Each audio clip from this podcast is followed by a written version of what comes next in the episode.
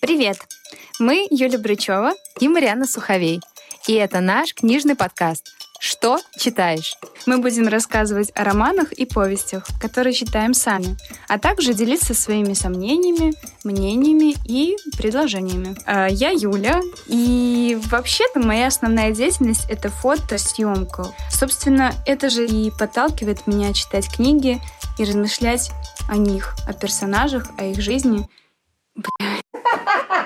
О персонажах, их жизни и опыте. Я Марианна, искусствовед, и делаю подкаст о женщинах в искусстве «Не только Фрида».